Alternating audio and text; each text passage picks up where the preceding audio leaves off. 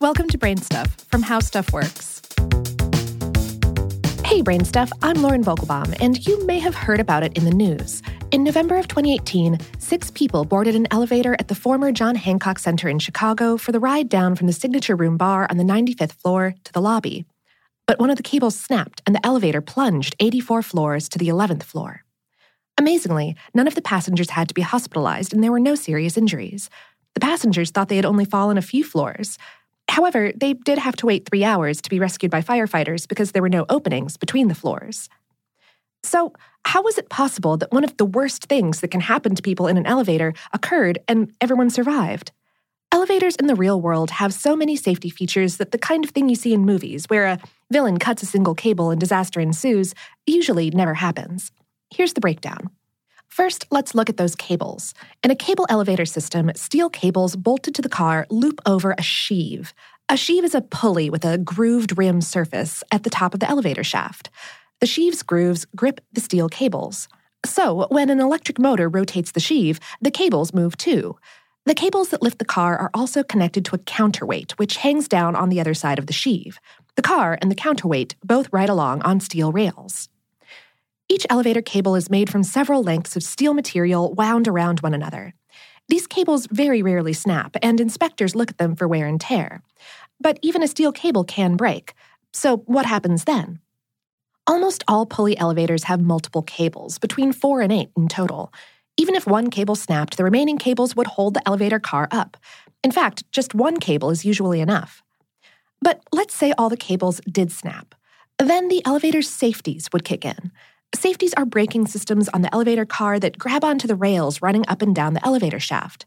Some safeties clamp the rails, while others drive a wedge into notches in the rails. Typically, safeties are activated by a mechanical speed governor.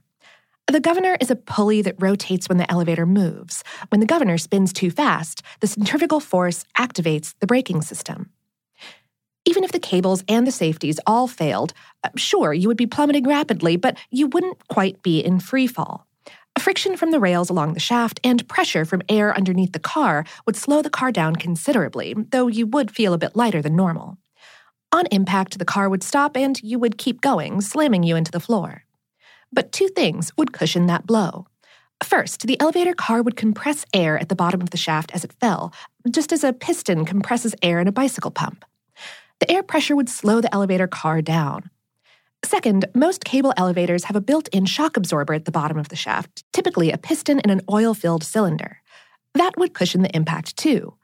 With all of these features in place, you would have an excellent chance of surviving any elevator mishap.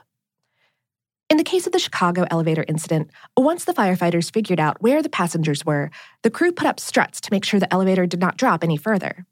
Then they broke through a wall, forced the elevator door open, and put a ladder into the elevator to help people up and out. Chicago Fire Department spokesman Larry Langford told the Chicago Tribune, We don't like to have to go through walls unless it's absolutely necessary.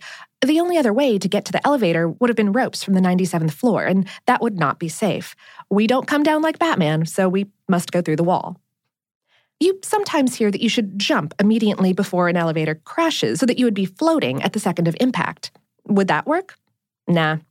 Even if you could perfectly time such a leap, it wouldn't help. Uh, let's say you and the elevator are falling at 100 miles per hour. That's around 161 kilometers per hour. Unless you have some superhero powered legs, when you jump up in the elevator, you'd still be going about 100 miles per hour. And then you would hit the ground at 100 miles per hour, just like the elevator. Your best bet would be to lie flat on the floor. This would stabilize you and spread out the force of the impact so that no single part of your body would take the brunt of the blow.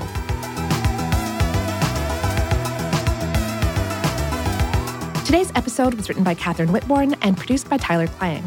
For more on this and lots of other well backed up topics, visit our home planet, howstuffworks.com.